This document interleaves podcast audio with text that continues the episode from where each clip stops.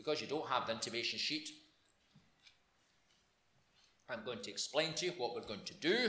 We're going to be looking at three little sections within this letter under three little headings. First of all, a world in crisis, and then the church in crisis, and then lastly, our fellowship in crisis. I've got a question mark after that, but nonetheless, the world in crisis, the church in crisis, and our fellowship in crisis, and a question mark, as I say, after that, but nonetheless, uh, it is there. So let's hear together from 2 Timothy, and we're going to read from chapter 3. Paul's second letter of Timothy, chapter 3. And as you look that up, Second Timothy is probably Paul's last letter that he wrote. He, he wrote these, they're known as the pastoral epistles. That's a very fancy name to me because they are, above everything else, Paul's final words of encouragement to the next generation of believers. Okay? So he's writing to Timothy. He talks about Timothy as a young man and he commends this young man and encourages this young man and the churches he's responsible for. He's wanting to encourage, to ensure, of course, that the church will continue to grow down through the generations. And they're done with a pastor's heart, um, not primarily doctrinal in the sense of you know gritty theology, although it is there, but with a pastor's heart. He desires Timothy and the next generation of believers to prosper in the things of God. But to do this, he's, he's being realistic about the challenge that the church faces. So, 2 Timothy chapter 3 and reading from verse 1. Paul writes, But mark this, there will be terrible times in the last days. People will be lovers of themselves, lovers of money, boastful, proud, abusive, disobedient to their parents, ungrateful, unholy, without love, unforgiving, slanderous, without self control, brutal, not lovers of the good, treacherous, rash, conceited, lovers of pleasure rather than lovers of God, having a form of godliness but denying its power, have nothing to do with such people. They are the kind who worm their way into homes and gain control over gullible women who are loaded down with sins and are swayed by all kinds of evil desires, always learning but never able to come to a knowledge of the truth. Just as Jannes and Jambres opposed Moses, so also these teachers oppose the truth. They are men of depraved minds who, as far as the faith is concerned, are rejected but they will not get very far because, as in the case of these men, their folly will be clear to everyone. Amen. And may God indeed give us understanding as we hear his word together. Last Saturday evening, in the hotel that we were staying in in Madeira, we went downstairs to listen to the, a pianist on a Saturday night. It's a relatively small hotel that we stayed in a couple of times. I kind of commend it to you. Elizabeth will give you the details, but this is not a plug for a particular um, hostelry. But nonetheless, it is a, a lovely setting. And on the Saturday evening, they, they bring in a, a, a pianist, a, a tremendous fellow, who sat for three hours. Three hours? Two hours? Two hours? Three hours and just played. He did have his phone and obviously had things on his phone, and he had one or two bits of music lying on top of the, the grand piano. It was a grand, baby grand piano. But nonetheless, he just played many of the songs you would recognize, songs from the shows, some classical pieces that were given a slightly more modern thing. Just a lovely setting. There we were with the winged arm, just a sign of, you know, golden age breaks, really. Um, there we are, sitting in our armchairs. You're doing whatever you're doing, and I'm reading my book. Uh, and, and, uh, and as I say, very nice. The gardens, like, all very nice. But the book I was reading was about Italy in the 1920s and 30s. There's a strange interest your minister has. But particularly, and I, and I, wish I'm not good with names of pieces of music, it was a well known piece of music, a, a, beautiful piece of music. You know, I always think it was Puccini's music, Room with a View, the film, and that, you know, Madame Butterfly, that kind of thing. Beautiful piece of music. But what I was reading was not beautiful. Actually, was set in one of the places in Italy we have been, one of the lakes we have visited. And it was telling the story of how, and this is actually not in the 1920s, 30s, but actually at the end of the war, when the fascists in Italy were under threat, obviously, because the war was going against them. And they were in control in Salo, in northern Italy, in the lakes, Lake Garda, Lake Como, and all that area was under their control. And they had a base in one of these beautiful hotels, a bit like the hotel that we were sitting in. But what took place wasn't beautiful. They were on the hunt for Jews. And a Jewish family, this is 1944, Jewish family had hidden in that part of Italy in order to protect themselves from the fascists and from the Nazis who came and took over Italy. But this family were found and were brought to this hotel, this place that would have been a place of entertainment and relaxation. Again, just imagine the autumn colours and the hillsides round the lakes of northern Italy. Many of us have been there. And yet, this family was seized. But worse than that, and, and I don't tell you this to upset you, but their children in front of their parents were bound together by barbed wire and were thrown. The parents were taken down to the pier, the leisure pier, and their children were thrown into the lake bound by barbed wire. And then the fascists took the oars of the boats and used them to keep the children under the water. And the parents had to watch that before they themselves were garroted. And I'm telling you that not to upset you, but as I sat there with all the beauty of the music and the setting, it just reminded me of just how depraved and dark the human heart can be. And of how, even in the midst of all the good things that humanity can do, and of course, we can do wonderful things, the wonderful advances of science and medicine and technology, we can build beautiful places. And we can create music, wonderful music, and use all those creative gifts to be such a blessing.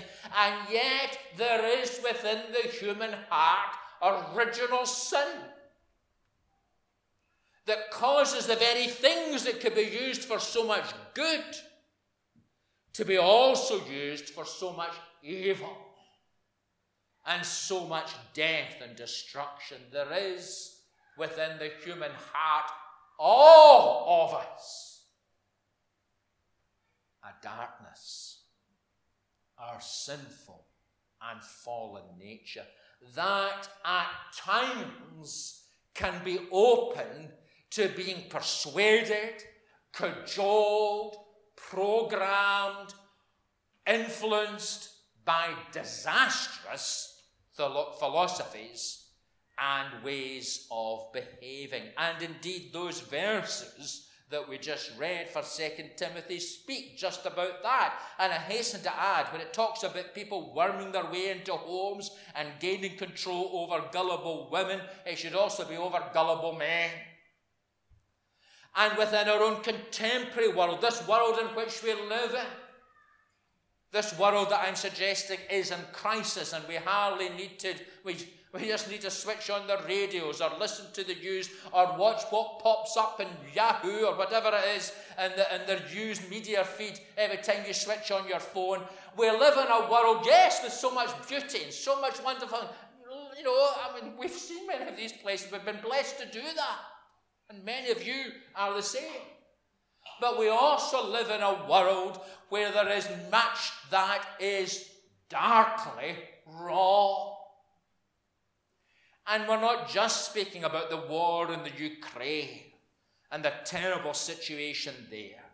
We're talking about the subtle things that Paul makes reference to here. I'm not going, this morning, it's not primarily an exposition of all that these verses mean, but how there are people who can sway other people with evil desires, who worm their way in and who play on people's vulnerabilities and their own weakness, their own struggles, their own challenges, and embrace ways of thinking that are at best stupid and at downright dangerous. We see that. Perhaps not as much within the United Kingdom, we unfortunately, poor Evan will always know, we unfortunately see that extensively in the whole movements, various movements within the United States, much of which has influenced much of the church within the United States. But we see that way of thinking, conspiracy theories, and, and thinking that there are other things going on behind the scenes. We see that in an increasingly wary view of authority based on a very understandable questioning as to whether those who are in charge really are in charge. And we've seen plenty of evidence in our own country as to how that led to a fall of a prime minister and all the issues around that. The whole COVID thing. We have the former chancellor now telling us that at meetings that were met at the beginning of the crisis, that the medical scientific people who were brought in weren't questioned and weren't challenged about many of the things they said. And there's a very clear inference by the former Chancellor that actually they were cajoled or almost blackmailed into making radical decisions, which we all know about, which we know the effect they had on our society, on children, on older people, on everything else. But we were blackmailed into making decisions, our political leaders, without them, these, questionable these issues being properly questioned and reflected upon. And that's now. Who knows what will come out in 5, 10, or 15 years' time? And so we live in a society where there is much that would cause many of us, rightly so, to question and to think. And right from the very beginning, I remember sitting in the manse at, at, up the road there when we were having to do things online and encouraging us above everything else not to fall into the trap of becoming mindless Ottomans who just do what we're told, but to think and to reflect and to consider and to question. But the sad reality is that not everyone does that. People worm their way in. And not just that, Paul here makes it very clear that there are a whole change in the spirit of the age. People become lovers of themselves, lovers of money, boastful, proud, abusive, disobedient to their parents, ungrateful, unholy, without love, unforgiving, slanderous, without self control, brutal, not lovers of the good, treacherous, rash, conceited, lovers of pleasure rather than lovers of God, having a form of godliness but denying its power. And Paul says, have nothing to do with such people. The whole rise of materialism, the edification, the deification of humanity. The result of that, of course, is that rather than following God, they reject Him and turn away from Him. I could go on, but I don't need to. You just need to listen and think and reflect. And just to really cheer you up, as you know the way your heating bills are going up, can I, and I'm not saying this to boot for poverty, a quarter of my salary what I actually get cash in hand is now going to pay for the heating in the manse. So I feel it's not that I'm somehow removed from all. We're all going to fall into full poverty. in some ways, I would suggest the next year or two are going to be worse than the crisis we faced with COVID.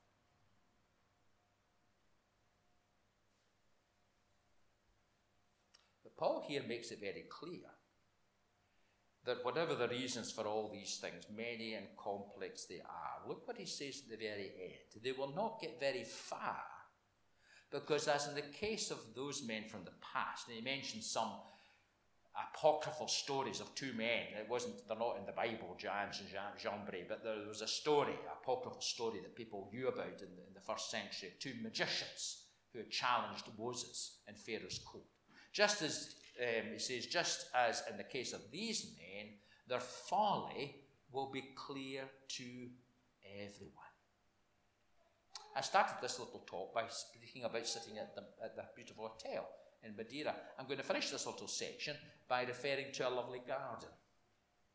On the first Sunday of our break, we went to the Anglican church in Funchal they're having this church um, renovated at the present time, beautifully so. We went to have a look at it. It's going to look beautiful at, the end of it. And we sat outside in the grounds of the Anglican church. And it's quite a high church, I would say, you know, but then we hear we've got a candle on the communion table, so it's, you know, um, but quite high church. But uh, uh, it was fine, it was fine. And interestingly, they followed the lectionary, the readings of the lectionary. And the reading for that day, sitting in this lovely garden, was this. And let me just read to you part of what the reading was. It was the book of the prophet Jeremiah. And Jeremiah chapter 23. And the challenge here is that there were prophets who got up and said, Don't worry, everything will be fine. We'll sort it out. Does that sound familiar? we'll sort it out. Just trust us and just listen to what I say. We'll sort it out. That's the challenge, of what false prophets were saying. The word of Jeremiah is do not listen to the, what the prophets are prophesying to you. They fool you, they say, with false hopes. And then listen to this. I've heard what the prophets say who prophesy lies in my name. They say, I had a dream, I had a dream. How long will this continue in the hearts of these lying prophets who prophesy the delusions of their own minds? Listen to what he says the delusions of their own minds. They think the dreams they tell one another will make my people forget my name, just as their ancestors forgot my name through Baal worship. Let the prophet who has a dream recount the dream, but let the one who has my word speak it faithfully. For what has straw to do with grain, declares the Lord? Is not my word like fire, declares the Lord, and like a hammer that breaks a rock in pieces? Therefore, declares the Lord, I am against the prophets who steal from one another words supposedly from me. Yes, I'm against the prophets who wag their own tongues and declare, The Lord declares. Indeed, I am against those who prophesy false dreams. They tell them and lead my people astray with their reckless yet lies. Yet I did not send or appoint them. They do not benefit these people in the least. There are many today, especially in the West, who give false prophecies. And behind it all, that darkness that exists within the human heart is intent in leading people away from God rather than to God. You know what our calling is as a church and as Christians? It's to bring God's Word. And the searchlight of the light of the Holy Spirit to expose the falseness, the half truths, the deceptions, the delusions, and to do what Paul tells us make clear that their folly will be revealed. So we're not to be overcome by crisis and calamity, nor are we to sit freezing in our homes we have to have confidence that in the midst of a world in crisis, God will show up the falseness of what so much of our society has embraced in order to reveal the truth of His Word. Let's sing together a song which invites God to have mercy upon us will remain seated. No, we'll stand because we've been sitting quite a while. Let's stand to sing this song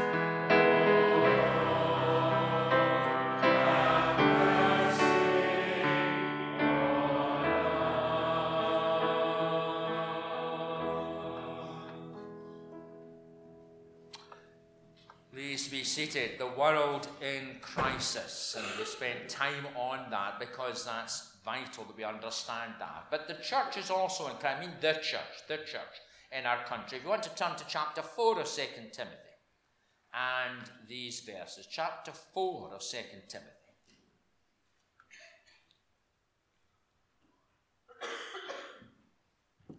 And these verses, reading from verse 1 in the presence of God and of Christ Jesus, who will judge the living and the dead, and in view of his appearing and his kingdom, I give you this charge preach the word, be prepared in season and out of season, correct, rebuke, and encourage with great patience and careful instruction.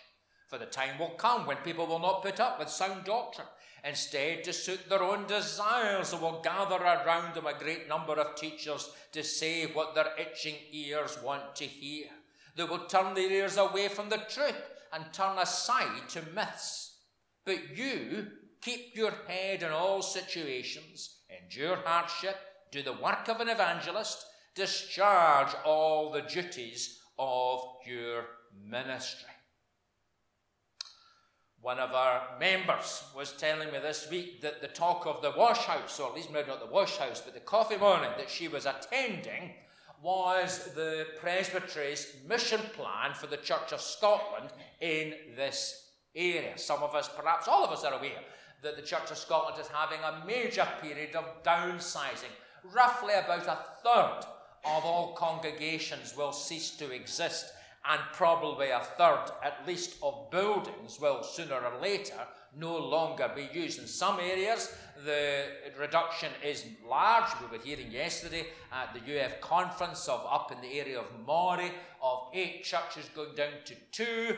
And my understanding, what we hear and what I've heard from contacts I have still within the church has got within this area, the four churches that would be classed as Uddingston or Bothwell, Uddingston Burley View Park, Uddingston Old, and Bothwell Parish Church will be reduced down to two which means that sooner or later, and it may well be later, that Uddingston Old will be united with Bothwell Parish Church. And those of us who have been in this church for some time, it's hard not to have a bit of a wry smile on your lips.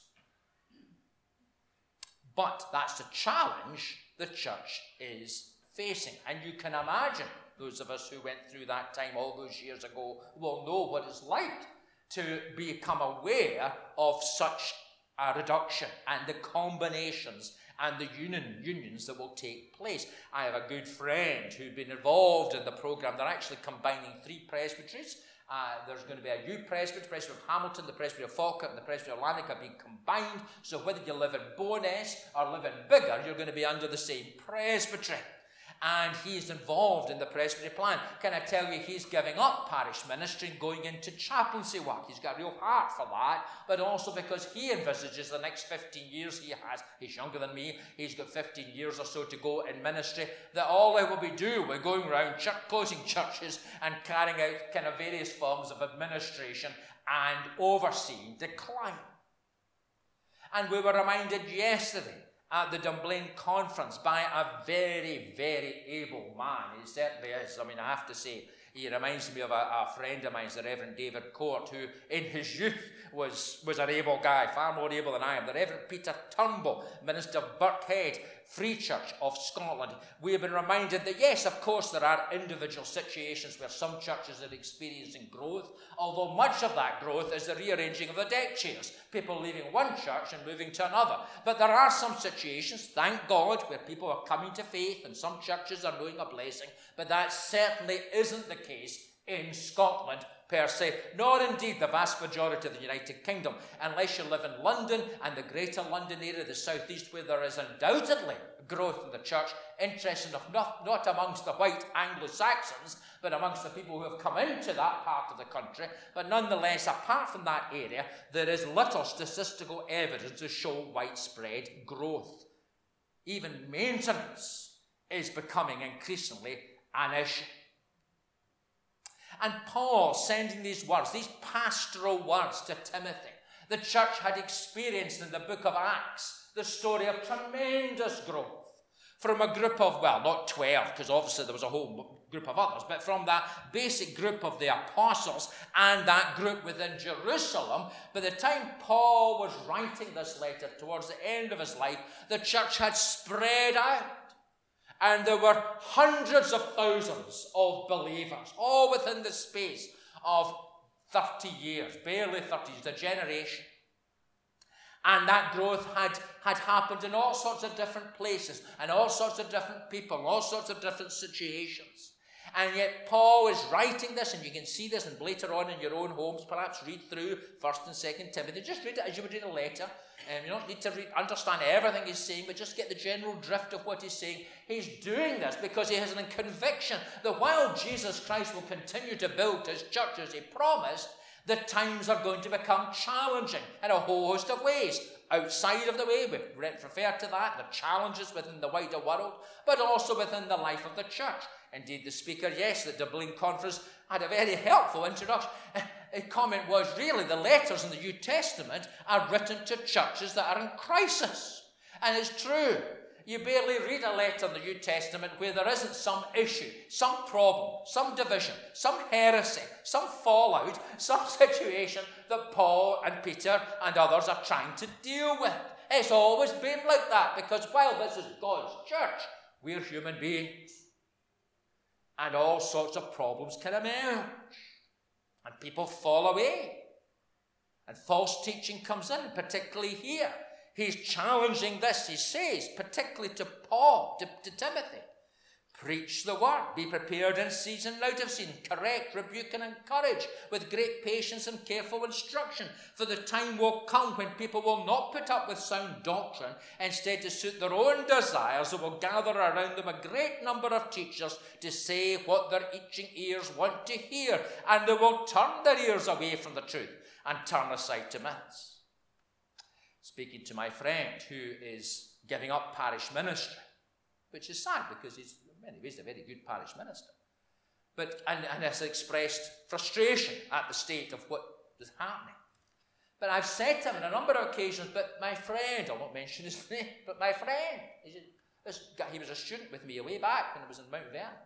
I said, but fundamentally, the issue is that that part of the church, anyway, has lost its spiritual direction.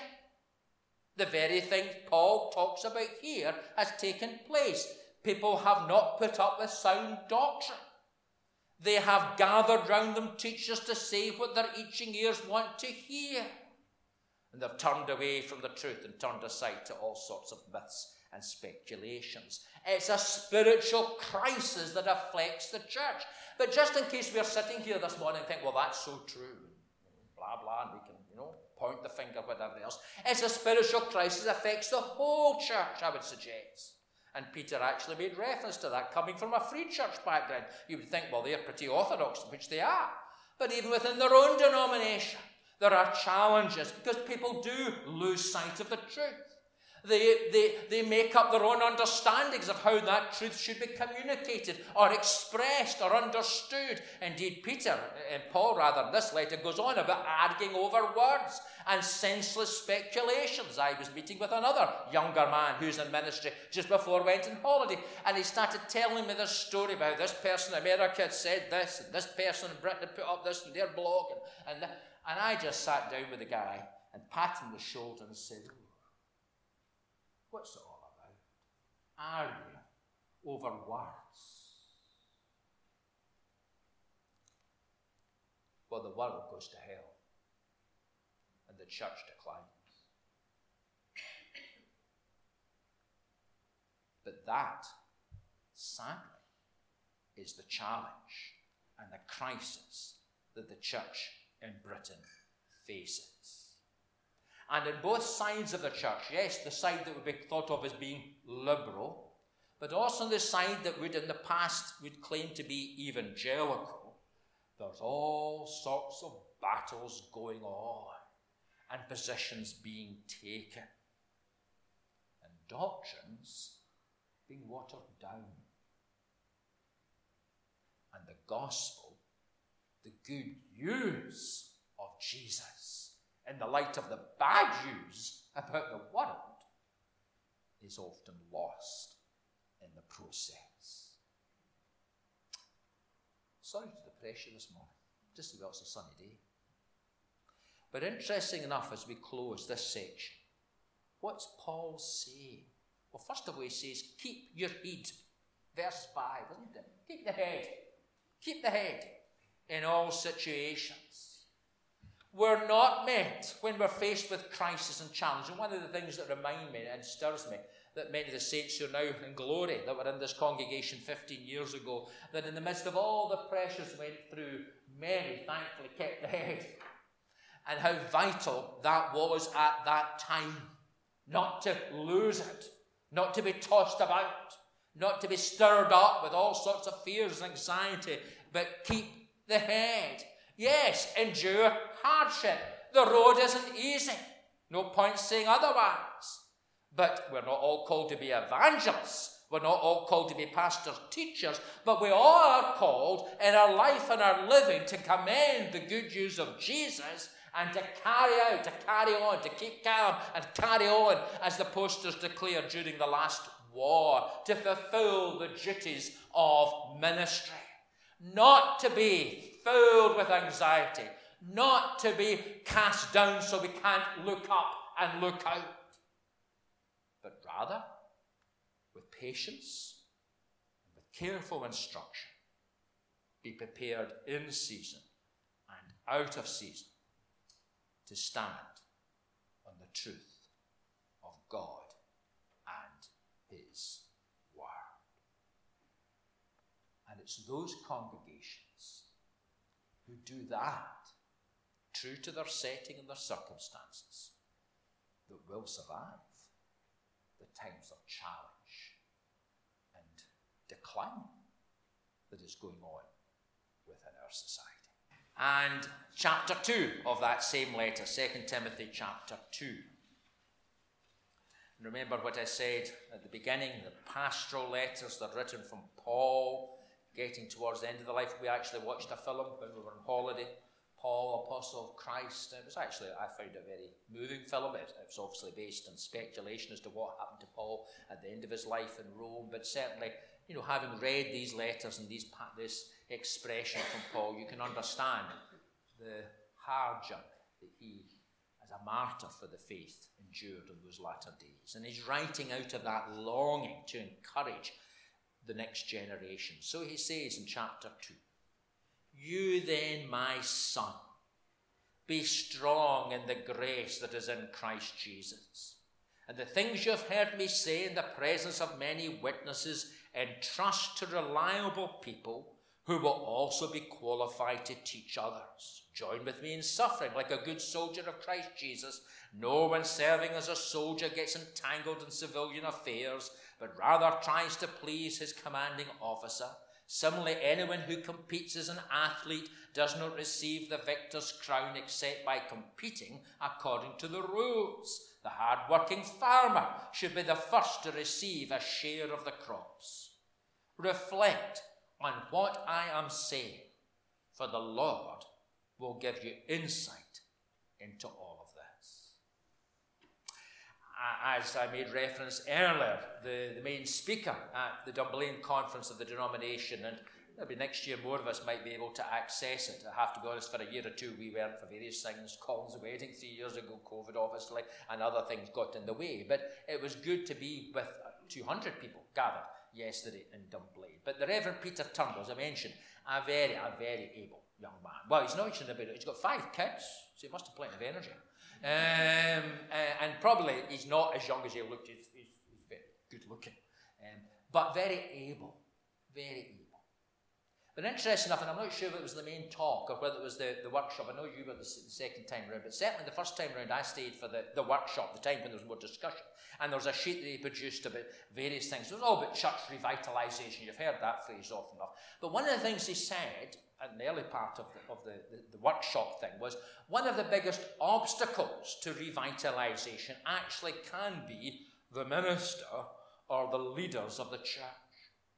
And he made reference to the fact that he was a great one for statistics, and he made reference to the fact that statistically, If a minister, a church pastor, leader, whatever references, is in a church more than, say, 10 to 15 years, then the chance or the opportunity for revitalization becomes less and less likely. Because the person themselves or the group of people who are leadership, well, they get settled, dare I say, the majority of the congregation gets settled. You know the old phrase, better the devil you know than you don't. And, and, and, and there can become a kind of, well, you know, well, I want to say to you this morning, with all humility, but also with all authority, that is certainly not my desire to be a stumbling block to revitalization. Far from it. And indeed, and I've shared this with you before, more and more has been my burden, my heart in these latter years of my time with you, whatever period that may be. We're talking about a few years, we don't next week, unless of course I get struck down. But nonetheless, in this latter period, I too, like the Apostle Paul, I'm not Paul, but like the Apostle Paul, want, as Paul says here, to encourage the son, the next generation in the faith to be strong in the grace that's Christ Jesus. The things you've heard me say in the presence of many witnesses, I want to entrust to reliable people who will also be qualified to teach others. There is a need to think of the future. And as I stand here this morning, as Graham stood here last Sunday, and as he stood here the week before, yes, it's lovely to see the saints, but we're hardly speaking to a packed church. Even with social distancing, there would be room for a good number more people. We're in a congregation where, thank God, how encouraging it was to see so many young people, but we cannot be expecting eight year olds, 14 year olds, 16 year olds to run a church. Nor can we expect simply the good parents who are sitting here, who are in their 30s, who have all the responsibility around the church. One of the biggest challenges we have as a congregation, and this is a real concern to me, and indeed others are noticing it, is there are not people in their 40s and 50s. The people who would lead a church in a time of vacancy, for instance, and who, along with the vertic commas, sorry about this, but this vertic commas, younger, would lead the church on. That's a real concern for me. It's not our fault, it's just statistically, it's the fact that there's not that many Christians of that age going about. But it is a challenge. There's either people my age, 60 and older, or people in their 30s, late 30s perhaps, with families. And there's nobody in between. How are we going to face the future? A challenging future. Are we in crisis? Well, as Peter very helpful, I'm going to try and hopefully they recorded his message. And actually, one Sunday you might just come and sit and watch it on the screen because it was so good. Uh, I'm not suggesting we go and grab him out of Buckhead, although you could do a lot worse. But I do think we need to think about these things. And so pray for our succession. And pray that as we reflect on the fact, I had a burden, as you know, for the future and perhaps the possibility of looking for a colleague and successor, although that phrase is not used nowadays. Somebody who would come alongside, who would be younger, and who would help us to begin to think of the way ahead, who would get to know you, young and old alike, in a congregation. And then, put it this way, a bit like John the Baptist, I would decrease and he would increase. And think about that as our elders are thinking about. Pray about that. And that's why the Saturday morning prayer meeting, particularly, is so important. So get onto Zoom if you have it and join us for prayer on the Saturday morning as we wait upon the Lord. Do we want to see this church close? No, of course not. Why is it? It's not really. Nothing to do with this building. Nothing to do with all that. It's to do with the work of God.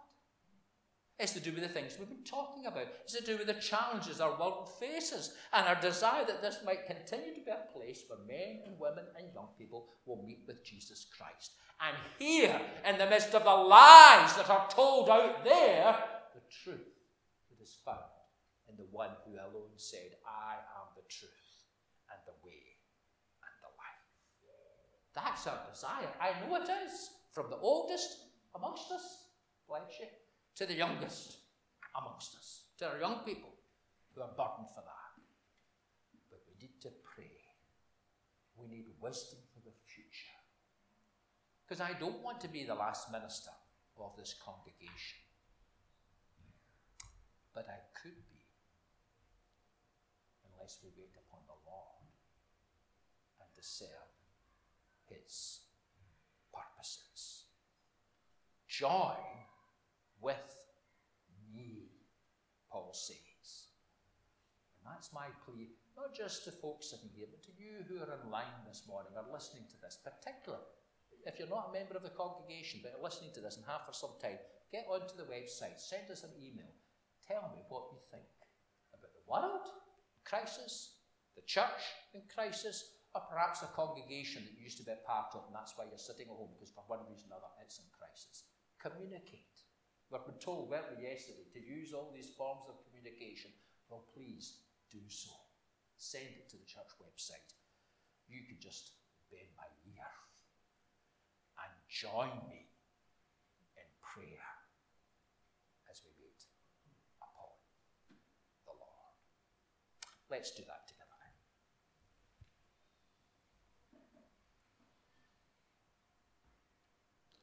Paul says, reflect on what I am saying, for the Lord will give you insight into all of this. And that's my prayer this morning for us listening here or online that we will reflect on what has been said. And above everything else, Lord, that you will give us insight into all of this. We thank you that you are raising up a new generation men and women who serve the Lord and who love Him. We thank you that, yes, in terms of being a pastor and teacher, you're raising up a new generation of men to lead the church. We thank you for that. My heart was warmed as I heard that fellow yesterday.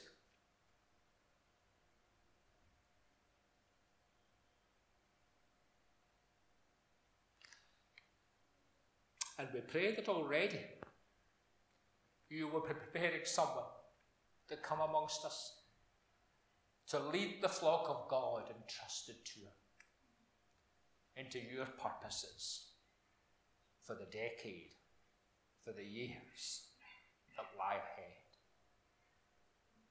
And so we join together in prayer. We wis- listen to your word. We wait upon your leading and prompting. We ask for the insight that you alone can provide. And we stand strong in the grace that is in Jesus Christ. For it's all for his glory and for the extension of his kingdom that we